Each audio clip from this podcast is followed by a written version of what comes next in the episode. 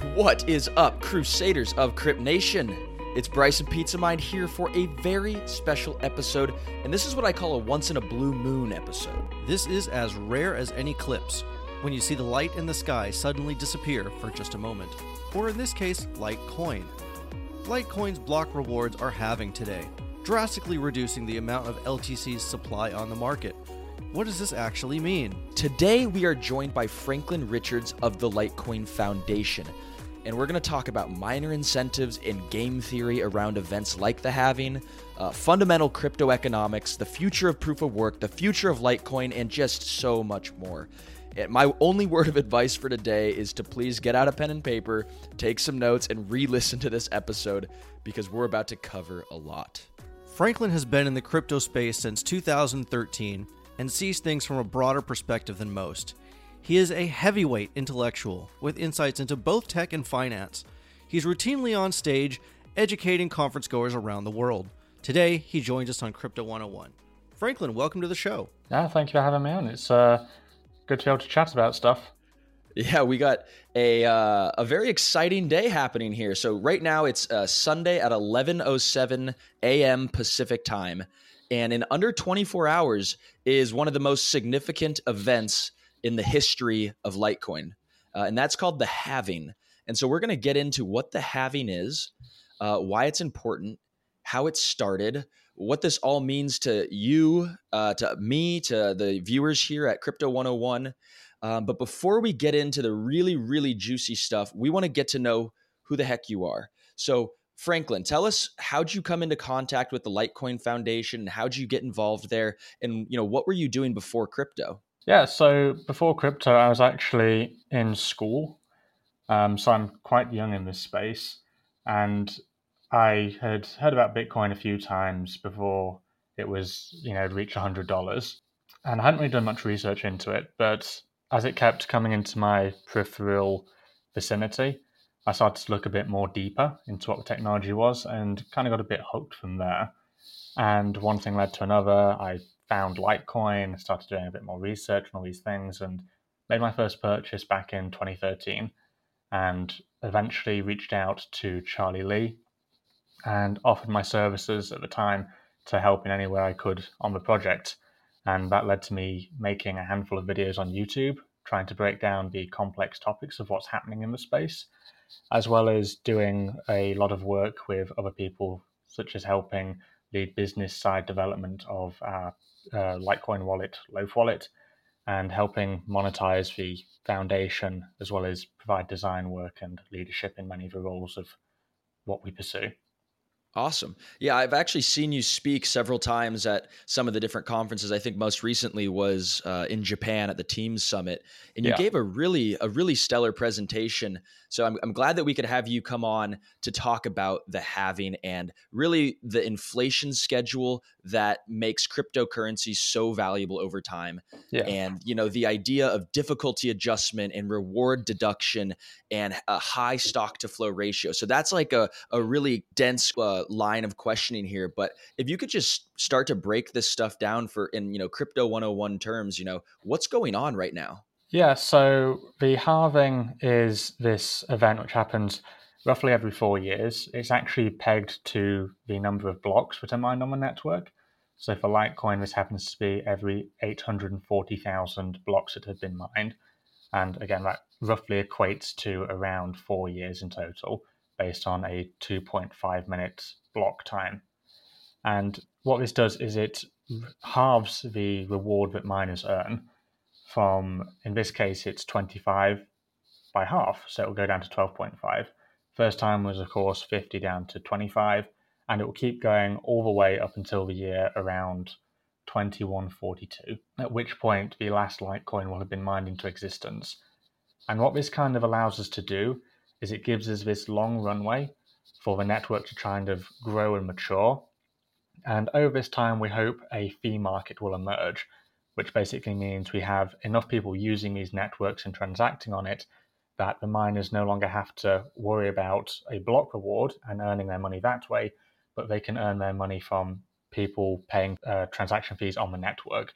Fascinating. Yeah. So, so we get this idea cryptos are trying to mimic the inflation schedule almost of something like gold, right? Yeah. And so, what makes something actually scarce, right? Well, there's a metric uh, called the stock to flow ratio, which basically says that the harder it is to bring something into circulation, the more valuable it is, right? The rarer it is, the more scarce it is. And if it has utility as well, the more valuable it is. And this is something that's highly measurable and predictable, and it gives us a good metric to almost level the playing field between gold and cryptocurrencies and other stores of value. So we get a really simple model that basically says the higher the stock to flow ratio, the more scarce. The stock being the outstanding supply or the circulating supply of something. For instance, in the case of Bitcoin, it's the circulating amount of Bitcoin, or in the case of gold, it's how much gold is actually above ground. Um, and the flow is how much gold is mined every day or how much Bitcoin is mined every day. So in the case of gold, uh, with the 71 to 1 about stock to flow ratio, that means you have about 2,400 tons of gold being mined every year uh, against about a 170,000 ton stock. And for reference, uh, Bitcoin's current stock to flow ratio is 26.93. Uh, after the 2020 halving, it's going to be 55.92. Uh, and then Bitcoin 2025 is set to have a 121.4 stock to flow ratio, which would uh, be extremely, extremely surpassing that of gold and anything else in the world. And so, we what's the difference here between uh, like the inflation schedule of Bitcoin compared to Litecoin or some of the other proof of work coins, or is there a difference? So the schedule between Bitcoin and Litecoin is um, exactly the same. So Bitcoin again was 50 blocks, sorry, 50 coins in a block, and that got halved down to 25, and that's currently sitting at 12.5, and it's going to be halved, in fact, next year, if I recall correctly. So very shortly after the Litecoin one, so I'm sure a lot of interest will uh, switch between uh, the two once uh, tomorrow passes. Yeah, I mean, there's not really much difference. It's just this uh, way to kind of keep the networks going at a healthy rate. So Bitcoin and Litecoin are both incentive-based monetary systems. As long as somebody's paying the miners to secure the network, um, the system will keep working fine. So it's all supply and demand, effectively. Of all the Litecoin that will ever be in circulation, do you know off the top of your head how many Litecoin are currently in circulation? What percentage? About 62 million. out of 81 84 84 okay. Yeah. Very cool. So what has happened in the past when halvings have taken place? Have miners left has it attract more miners what's the effect it's had on the network and difficulty um, even aside from just the price you know what what really happens in this event like what's the what has the fallout been in the past so we only really have one event on the Litecoin network to look back at, and that was in 2015. Um, and the situation back then was quite a bit different from what we're facing now. So the price had come all the way down from over $40 a single Litecoin down to just below a single dollar. So it was kind of very bad and scary times back then. But with the halving so close and people getting very hyped up and expecting this rebound, we saw the price then jump back up to, I believe, $9 at the peak or just around there. So it was a huge um, increase in value. And that was roughly one month before the actual halving was due to take place.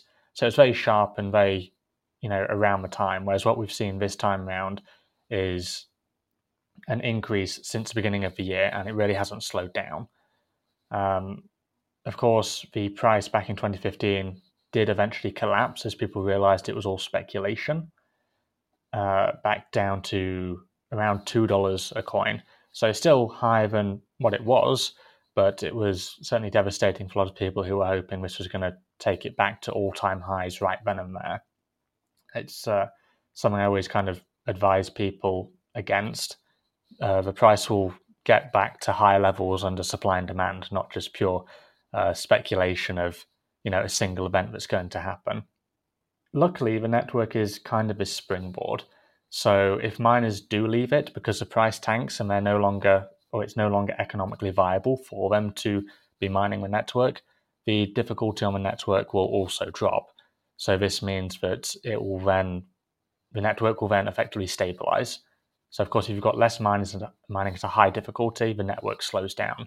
You may have blocks not every two and a half minutes on the Litecoin network, but every 10 minutes. And people then can get kind of worried that their money's not moving at a correct pace. Yeah, eventually the network just finds a way to correct itself with these difficulty adjustments and everything comes back to where it is. It's not really anything I'd be worried about, um, especially considering this time around the price seems to be fairly stable considering everything that's going on. And with the halving only one day out, the last time we were here, the price had already collapsed under its own weight. People had already taken their profit and ran. So perhaps we're seeing something a bit more than just pure speculation at this point. Perhaps we're seeing actual demand or actual interest from other players in the space that isn't perhaps so overtly obvious to us. So we have this. So we have the halving when you know mining gets twice or mining gets what twice as difficult, and block rewards get half as uh, much. Correct? No, the mining difficulty doesn't change at all that's something that only readjusts based on how many people are mining on the network. So, um, for example, who I'm sure you remember when Bitcoin Cash split off from the Bitcoin network. Right. When it did that, it snapshotted the network, which included the difficulty. And the miners who moved over to it found that there's hardly any of them mining this chain with a massive difficulty because they've decided to split it off. Um, which meant that the block times on there went from being every 10 minutes to over an hour for just a single block, which really slowed stuff down. So, what we can expect with a halving is a short term speed bump. So, if a price does suddenly tank and miners are no longer able to make an economically uh, profitable venture with what they're doing, they will just leave the network and then those few miners will be stuck with this high difficulty rate. And eventually, I can't remember exactly how many blocks it is, but after a certain number of blocks have passed, the difficulty will readjust to what is suitable for the amount of hash power on the network. And that will mean that the network goes back to having 2.5 minute block times. So this network difficulty only exists to keep a constant block time on the network. It's supply and demand. If suddenly uh, the supply of Litecoin being mined drops, nobody can make money from it, um, and demand isn't increasing to offset that, well, everything has to slow down, and then the network has to slowly readjust and come to this new constant level where it's comfortable. So, what does the future of Litecoin look like? What are you guys working on over there to keep growing the network and the product? So, one thing we were very interested in bringing um, that we saw was missing is confidential transactions and fungibility. So currently with Bitcoin and Litecoin, if you send a transaction, of course it's all public. I don't have to know your name or who owns the address, but I can certainly very easily track where those coins have come from and where they have gone to. And there are many companies out there now, and even a Block Explorer, I can't remember which one it was, but I've been looking at it recently, which is trying to group entities on the network so you can see all the addresses owned by an exchange and kind of audit what they're doing. So this is kind of nice if you want to be able to monitor everything that's happening. But if you're a person, uh, say, with $10,000 worth of cryptocurrency, and you're going out and you're trying to spend it because you don't want to necessarily invest it, you want to use it for what people seem to want to use it for. If I send a transaction from that address, we have this thing called a change address where the payment will go to the vendor, say it's I know ten dollars, but the other nine thousand nine hundred and ninety dollars will get sent to a new address for privacy reasons. Now, of course, that's nice and all, but the issue we face here then is that that vendor now knows that if they look at the transaction, you are carrying around with you $9,990 in a wallet, which means that if they are of ill intent, they are very capable of next time you're coming into their shop, kidnapping you and demanding you transfer all of that value over to them. And this is something we've seen a few times in the past, actually. I don't think quite like this, but I remember back in the day there people certainly on uh, LocalBitcoins trying to sell coins and they were suddenly being held up when people found out just how much they had on them. Wow. That's scary. I never even thought of that before. It'd be like every time you wire money to somebody, they could get full visibility into your bank account, which is obviously sub ideal. yeah, you, you absolutely uh, don't want it. I mean, especially, I mean, there's ways to go around it, but it requires you as a user to be very proactive and on top of it. And it's something that really we don't want to have to worry about. I mean, I certainly don't want to have to be going through all my accounts and siphoning off, you know, I'll put 10 Litecoin in this address and 10 Litecoin in that address and splitting everything into small groups and then having multiple wallets. That, oh, I've got to use this one today. I've got to use that one today. It's, it's very uh, unuser friendly for the layperson. Absolutely. So there's a glut of pain when you need mealtime inspiration, it's worth shopping Kroger, where you'll find over 30,000 mouthwatering choices that excite your inner foodie. And no matter what tasty choice you make, you'll enjoy our everyday low prices, plus extra ways to save, like digital coupons worth over $600 each week. You can also save up to $1 off per gallon at the pump with fuel points. More savings and more inspiring flavors make shopping Kroger worth it every time. Kroger, fresh for everyone. Fuel restrictions apply. Save big on your Memorial Day barbecue, all in the Kroger app. Get three pound rolls of juicy 80% lean ground beef for $3.49 a pound with a digital coupon. Then get select varieties of flavorful Powerade, Body Armor Super Drink, or Arizona tea for 77 cents each, all with your card. Shop these deals at your local Kroger, less than five miles away. Or tap the screen now to download the Kroger app to save big today. Kroger, fresh for everyone. Prices and product availability subject to change. Restrictions apply. See site for details payment currencies that can be used for transactions. I mean, of course, there's a dollar and other fiat. There's mm. Bitcoin. There's Flexa. Uh, there's up and coming things like Grin and eventually Elixxir. You know, why should people use Litecoin? I think people fundamentally misunderstand what a blockchain is or what it's used for. Sure, you can create your own payment network with a blockchain, but it will never top Bitcoin as far as I'm concerned, because really, when it comes down to it, what is the difference between Bitcoin or Litecoin? Or what's the difference between Bitcoin and Ethereum? Well, Ethereum has smart contracting on it. That's kind of cool, but they're all programmable, you know, assets. They're all just this money. If Bitcoin wanted to have uh, smart contracting built into its base layer blockchain, it absolutely could do. It could do it tomorrow but it doesn't. So we need to ask why it doesn't do that. And that comes down to the fact that we value Bitcoin based on its security. And that's something no other asset can match because you can create a blockchain out of thin air. Anybody can do that.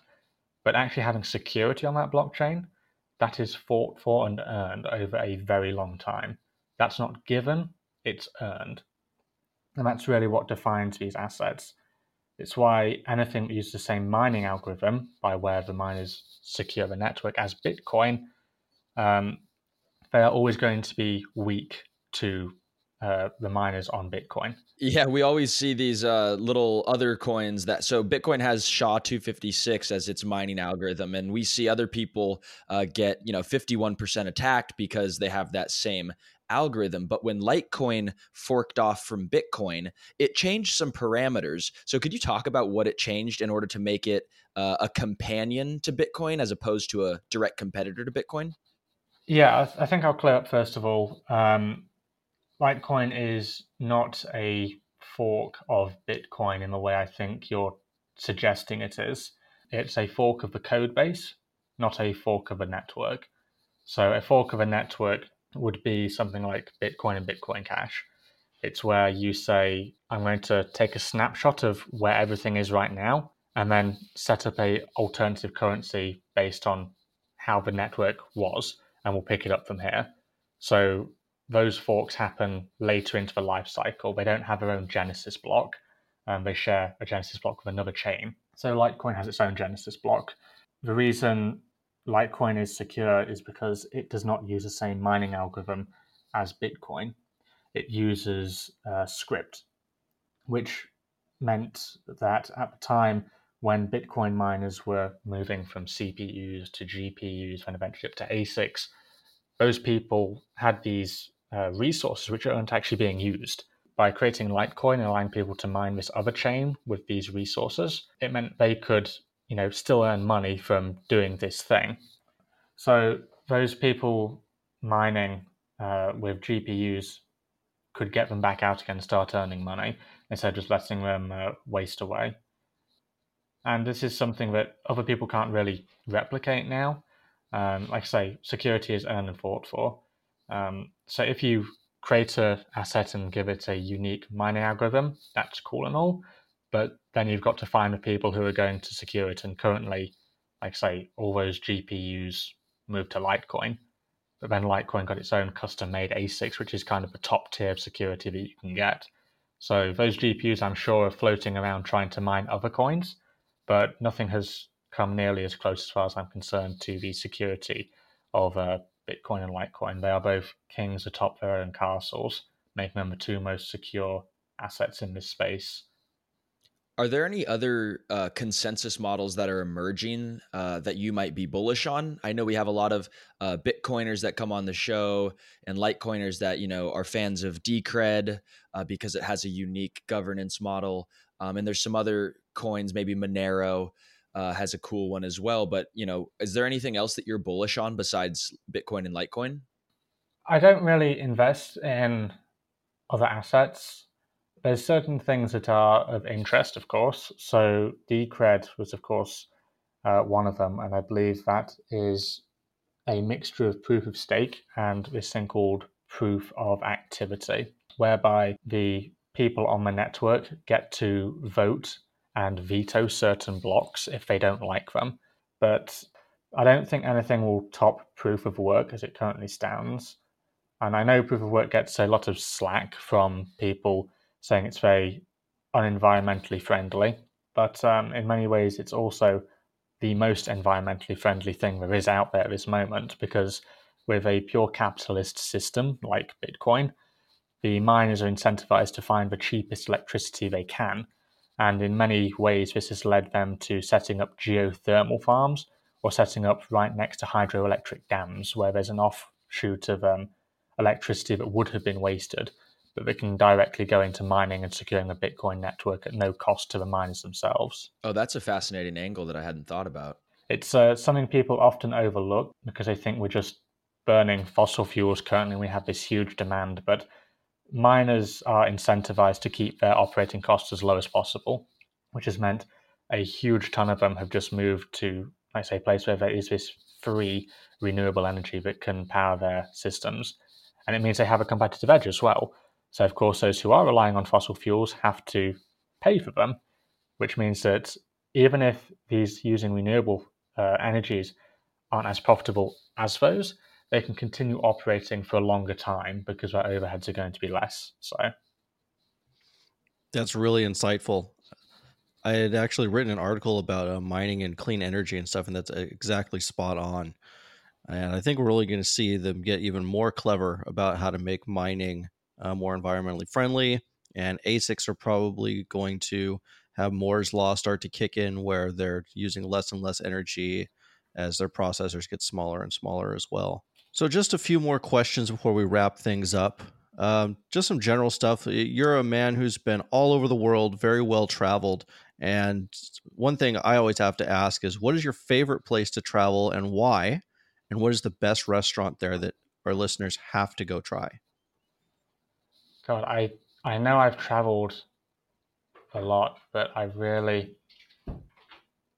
I know I don't get out like that.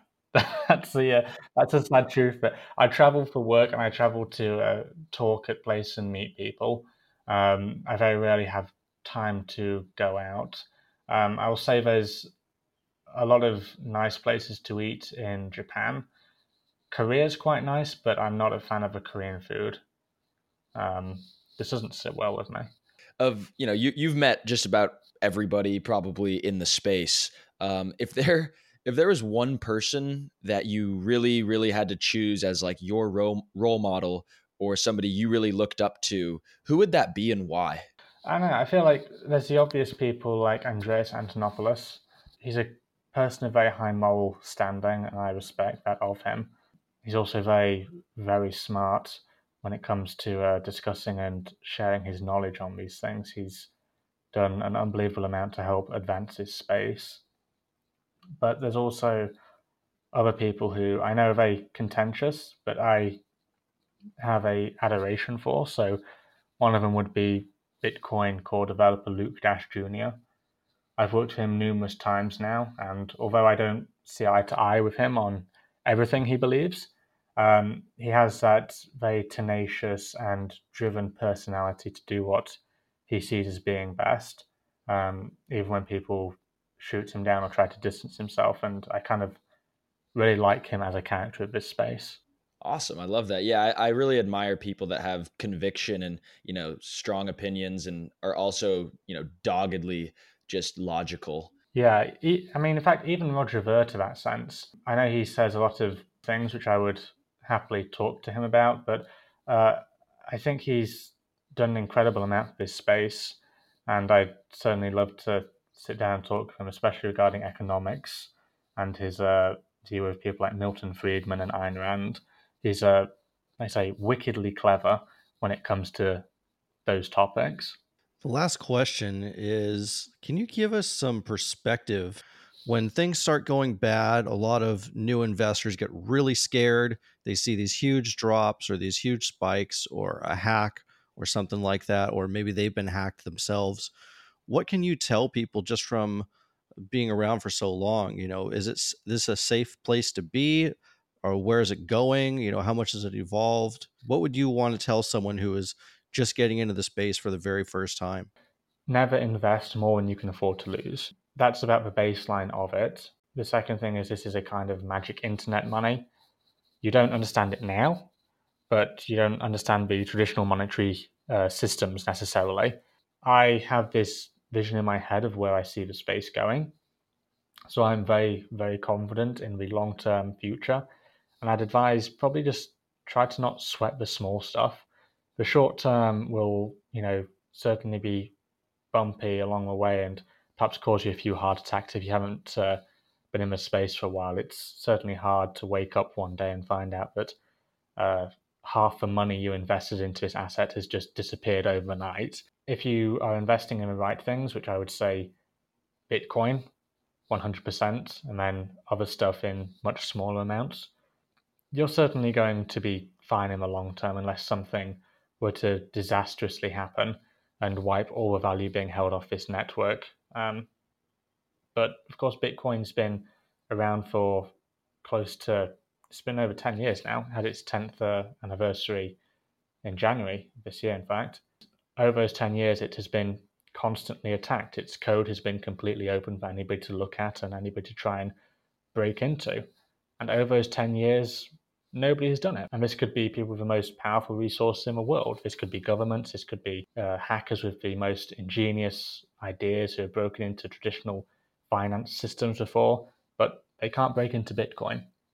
I think that's a testament to uh, the technology and just where it is right now and how much better it can get going into the future. I love that. That's really, really amazing words of wisdom. And you actually touched on something that I know Pizza Mind said that was going to be the last question, but I have a follow up. What is your vision uh, for the future? Yeah. So, my vision for the future of cryptocurrency is that it will eventually be invisible. I think with the technology we have coming out, we're seeing the beginnings of what can be potentially done. And certainly things like atomic swaps, which is a method by where someone can trade Bitcoin for Litecoin or another asset without an intermediary, just for two people deciding they want to do it in a trustless way. So not me having to send you a coin first, but it happens atomically, which means all at once. I believe that we'll eventually move to this kind of future that you see in movies. So you see them with like wristbands on, they have their credits to spend. I think we're going to have a universal name for cryptocurrency it won't really matter what crypto you're holding. sure, we'll have people who are investing in certain networks, so they'll want to know I'm investing in Bitcoin or Litecoin or Dogecoin or whatever. But for the average consumer, we just care that we can send a value and it's somewhat stable. So I think we're going to be saying, oh, pay with crypto here, and it will just happen. Whether the merchant decides they only want to accept Bitcoin, but you only invest in Litecoin, it doesn't matter. It will happen through these technologies we're building right now, through things like the Lightning Network and atomic swaps. Um, these technologies are very powerful, and perhaps people don't fully understand what they're capable of right now. And certainly, I would agree, the user experience and user interface of these systems aren't there right now. They are incredibly poor. But like with anything, it gets better. And that's something I'm very excited to be a part of. And I'm very happy to be working on right now to try and uh, make this space into that seamless and transparent future that I uh, envisage. A very bright future indeed. Yeah, that's incredible. And I, I definitely share the same vision that you have there. Um, I'm not so sure about the wristbands, but I can absolutely see it happening. And I would much prefer a wristband over a tattoo or a chip that's been stuck in me involuntarily. So yeah, well, I mean, Elon Musk is working on a Neuralink. Perhaps he'll be uh, just having to look at stuff. I mean, there was something in China where they've got these newer ways of paying just by scanning your face. So of course, China is going into this huge surveillance state uh, mode, and I think it was WeChat or Alipay. They had these, let's say, screens of cameras, and just by scanning your face, it would uh, take money out of your WeChat account and pay the vendor. Oh my god! It's very dystopian. Hopefully, we don't end up going that way, but uh, certainly, like say, near field communication uh, payments, where you can just put your phone against a reader and it will just take the money out um, after you've verified you want to do that. Yeah, that's absolutely not acceptable because I'm always walking down the cookie aisles and staring at the Oreos before I don't buy them. Yeah. But I always have to look. And if that was automatically purchased, well, then I'd have to just get them and then I'd have to eat them. And oh, man. Yeah. No, it's just not good. Yeah. Or we're going to have something like uh, Amazon and their uh, brick and mortar stores where you just pick stuff up and I know somehow they take the money out of your account. Of course, if that was the case, you'd have to have cryptocurrency banks in the future. And I think that's probably going to be a realistic thing because most people don't want to have to have the uh, worry of holding their own private keys for the assets and if they lose it they've lost all their life savings. All right. That was that was great. Thank you so much franklin for coming on the show today. If the people want to stay in touch with you uh, or follow you on social media you know where, where can we drive them to? Yeah no thanks for having me on. It's uh, been very fun. Uh, anybody wanted to catch up with me can follow me on twitter at franklin crypto and that's really it. That's the only social media I have, unfortunately. awesome. And does the Litecoin Foundation have a Twitter? Uh, yes, it is at LTC Foundation. Wonderful. All right, Franklin. Well, get a good night's sleep. Uh, it's a big day tomorrow, and we will see you next time. Thank you very much for having me.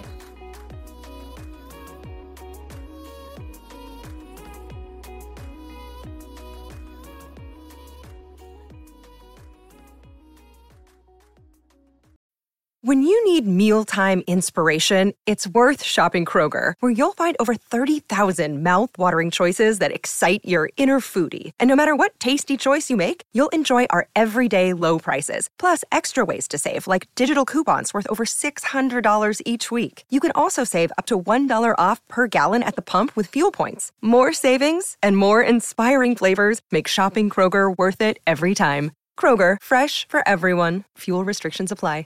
It's lunchtime at Tim Hortons, and we're serving up a special deal just for you. Our new $5.99 lunch deal includes your choice of any lunch sandwich and a side of crunchy kettle chips. Because what's lunch without a little crunch? And the sandwich choice is all yours, like a ham and Swiss, Chipotle chicken wrap, BLT, and more, made to order just the way you like it. Tim Hortons' new lunch deal. Simple, delicious, and just $5.99. Now that's a good deal. Only at your neighborhood Tim's. U.S. only. Price and participation vary. Terms apply.